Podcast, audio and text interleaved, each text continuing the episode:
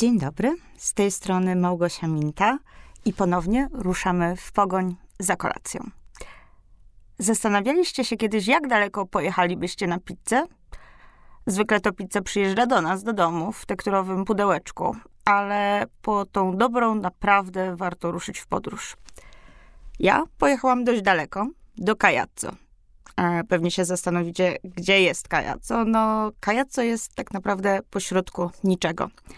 To niewielkie miasteczko w kampanii, znajdujące się około 50 km od Neapolu. Tak, zostawiam za sobą Neapol, stolicę pizzy, która zresztą święci teraz triumfy na całym świecie. Nawet jeśli zdasz się na samolot czy na pociąg, w końcu i tak trzeba będzie wybrać się w podróż samochodem i ruszyć krętymi kampanijskimi drogami do niewielkiego, jak wspomniałam, miasteczka. Na pierwszy rzut oka Cajazzo niewiele różni się od innych zapomnianych miasteczek włoskiego interioru. Zajmuje czubek wzgórza, ma starówkę pełną wąziutkich alejek, przez które ledwo można się przecisnąć, a na pewno nie ryzykowałabym przeciskania się przez nie po podwójnej porcji margarity. Nieco poniżej szczytu wzgórza oraz kościółka znajduje się niewielki placyk. Przy nim bar z kawą i wiejskimi ploteczkami, stragan z zabawkami, niekoniecznie made in Italy, a na ławce pewnie zobaczysz dwójkę staruszków kiwających głowami nad życiowymi mądrościami. Zostawiam auto na parkingu i idę ku górze, by w końcu zobaczyć wycięty z kawałka pianki potykacz z kreskówkowym wizerunkiem jego mościa w okrągłych okularach. Pepe Ingrani, idź w prawo, głosi napis. Właśnie do Pepe tu przyjechaliśmy. Franco Pepe to ponoć najlepszy pizzaiolo na świecie a jego historia, jak wiele, o których tu opowiadaliśmy, nadaje się na gotowy film. Franco Pepe ma pizzę we krwi, choć pewnie, jak często bywa w tych opowieściach, w ogóle nie planował związać z nią swojego życia. Jego dziadek był piekarzem, podobnie jego ojciec, Stefano. Stefano w pewnym momencie, poza bochenkami, które wypiekał dla mieszkańców Kajaco, postanowił jednak wykorzystywać swój piec do pieczenia pizzy.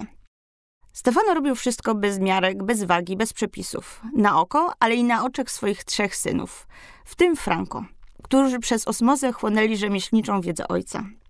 Mimo to Stefano chciał dla swoich dzieci czegoś więcej. Niekoniecznie widział ich przy piecu, a raczej upatrywał dla nich karierę w wielkich miastach.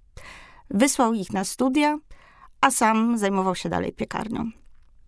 W każdej historii, nawet tej najsmaczniejszej, musi pojawić się łyżka dziegciu. Ta pojawiła się w 96 roku, kiedy ojciec Franco zmarł.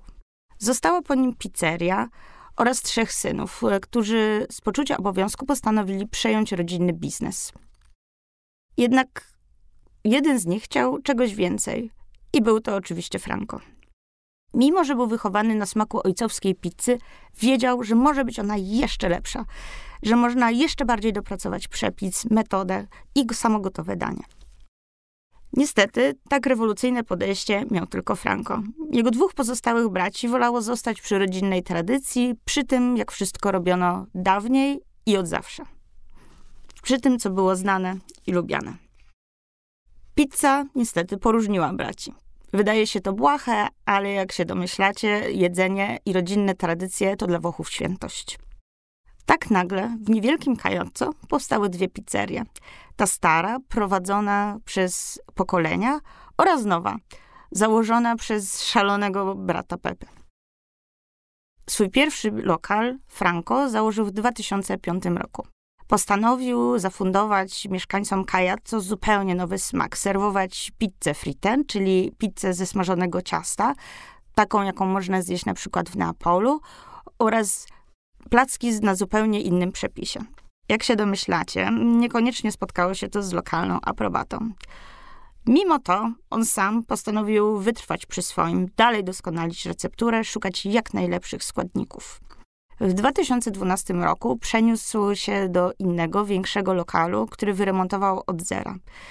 Między stare, kamienne mury wpakował wielki opalany drewnem piec, wstawił skrzynki, w których mieszał ciasto, przynosił worki mąki, którą selekcjonował od lokalnych dostawców. Zwrot całej akcji przyszedł wraz z dziennikarzami, którzy zaczęli ściągać do Kajaco, by spróbować dziwnej, nietypowej, hiperlokalnej pizzy. W końcu o pizzerii Franco napisał amerykański magazyn Food and Wine, nazywając ją prawdopodobnie najlepszą pizzą na świecie. W tym momencie do wcześniej uśpionego niewielkiego miasteczka zaczęły zjeżdżać tłumy, prawdziwe pielgrzymki smakoszy złaknionych prawdopodobnie najlepszej pizzy na naszym globie. W czym tkwił jej sekret i w czym tkwi do dzisiaj? Poza wielką pasją i determinacją w składnikach. Jak mówi Franco, on sam stara się kłaść na pizzy cały swój region, korzystać wyłącznie z lokalnych produktów od małych producentów. Nie korzysta z gotowych mieszanek, nie stosuje się do gotowych receptur. Co ciekawe, tą recepturę zmienia właściwie codziennie, dopasowując ją do panujących warunków, do wilgotności, do temperatury. Mimo, że jego pizzery odwiedzają tysiące osób, tak, tak, tysiące osób tygodniowo, całe ciasto jest nadal mieszane ręcznie, wyłącznie za pomocą siły ludzkich rąk. Tych rąk jest tam zresztą zupełnie sporo, bo w kuchni pizzerii uwija się pokaźna grupka pizzaioli. Każdy placek ląduje w, e, w piecu opalanym drewnem. I oczywiście zjecie tu najlepszą margaritę z sosem pomidorowym i mozzarellą, czy nawet marinarę, ale też kreacje stworzone przez Franco. Bo tak jak świętością nie była dla niego rodzinna receptura, tak świętością nie są też kanony w świecie pizzy. Każdy z nas kojarzy margaritę. Po prostu placek, sos pomidorowy, trochę roztopionej mozzarelli, może listek bazylii. Jednak zdaniem Franco, taka prawdziwie dobra margarita powinna być robiona zupełnie inaczej. Bo przecież w mozzarelli chodzi o jej delikatny, kremowy, śmietankowy miąższ, a w pomidorach o ich świeżość i soczystość. Dlatego swoją pizzę nazwał margarita z baliata, czyli pomylona margarita. To placek, na którym na spodzie ląduje wcale nie sos pomidorowy, ale dużo mozzarelli. Potem na wierzchu Franco rysuje cienkie kreski świeżej pomidorowej pasaty oraz wreszcie kreseczki rześkiej, soczyście zielonej bazylii zmiksowanej do postaci aksamitnego pesto. Nie wygląda to zupełnie jak wasza klasyczna margarita, ale smakuje wam, ręczę, wybitnie. Zresztą to nie jedyna świętość, na jaką Franco się porwał. Pewnie każdy z was słyszał o pizzy hawajskiej, która paradoksalnie wcale nie została wymyślona na Hawajach, tylko w Kanadzie. To pizza z serem, ananasem i szynką, która przez koneserów pizzy uchodzi za coś, czego w życiu nie powinno się robić. Po prostu taka pizza nie powinna istnieć. Franco postanowił zmierzyć się z tym poglądem oraz z mitem hawajskiej pizzy i udowodnić, że pizza z ananasem może być naprawdę smaczna. Jego zdaniem to, co stanowi błąd w pizzy hawajskiej, to po prostu sposób, w jaki zostały wykorzystane tam poszczególne składniki oraz ich rodzaj. No bo przecież ananas z puszki to nie to samo, co soczysty ananas, świeżo pokrojony i kapiący lepkim miodowym sosem. Szynka, którą zgrillujemy w piecu, to przecież nie to samo, co aromatyczne orzechowe prosciutto. W swojej pizzerii, tak, tej uchodzącej za najlepszą na świecie, Franco nie boi się więc podawać pizzy z ananasem. Jednak u niego ta pizza ma postać malutkich, zgrabnych rożków, w których ląduje soczysty, lekko podgrzany ananas, do tego kawałki aromatycznej włoskiej szynki, a wreszcie puder z lukrecji, którego czarne drobinki podkreślają słodycz tropikalnego owocu.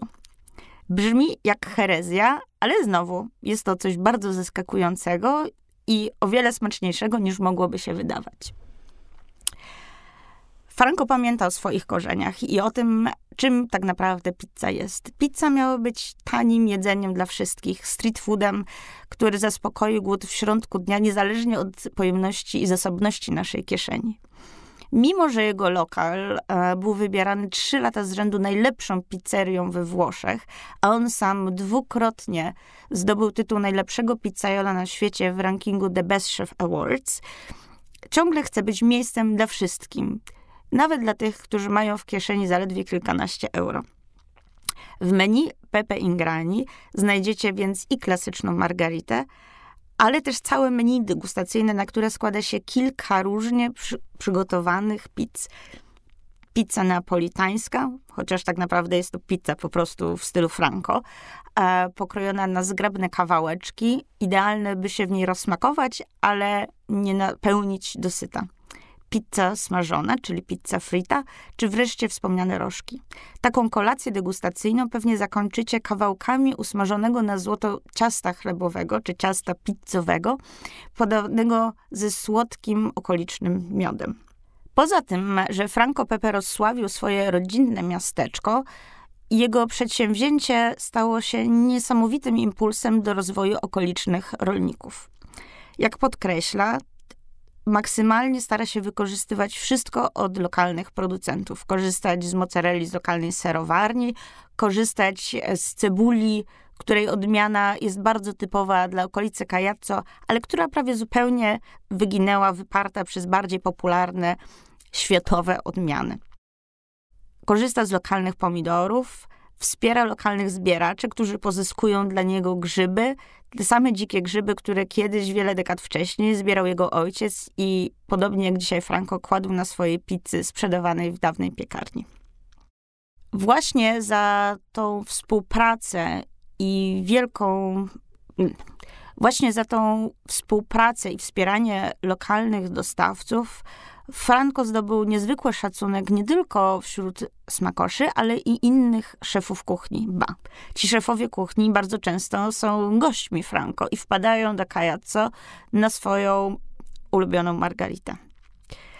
Jeśli będziecie mieć szczęście, może załapiecie się nawet na gościnne występy jednych z najbardziej utytułowanych szefowych czy szefowych kuchni, którzy czasem wparowują na kuchnię pizzerii Franco Pepe i wraz z mistrzem pizzy przygotowują swoje autorskie placki. Do Pepe Ingrani zwykle w sezonie ciągnie się długa kolejka wspinająca się wąską uliczką aż do głównej drogi. O tych gościach Franco też nie zapomina i regularnie w ciągu dnia wynosi dla oczekujących gości pizzę złożoną niczym koperta na cztery części. Taką, którą można wziąć w rękę i od razu spałaszować. Ta pizza kosztuje zaledwie kilka euro. Dziennie przygotowywanych jest ich kilkadziesiąt i dwóch pizzajlów wynosi ją w wielkim metalowym termosie dla oczekujących kolejkowiczów. Przyznacie, że to naprawdę uroczy gest oraz okazanie tego, że Franco, Pe że Franco Pepe chce być miejscem dla wszystkich i wszystkim dogodzić nawet tym, którzy po bardzo długiej drodze, nawet tym, którzy po wielogodzinnej drodze muszą spędzić jeszcze dodatkowe kwadranse, czekając na swoją kolej przy stoliku. Jak sami słyszycie, historia Franco Pepe oraz jego lokalu w Cajazzo to gotowy materiał na film. I jak możecie się domyśleć, faktycznie ta historia została w końcu zekranizowana i barwnie przedstawiona w dokumencie na platformie Netflix.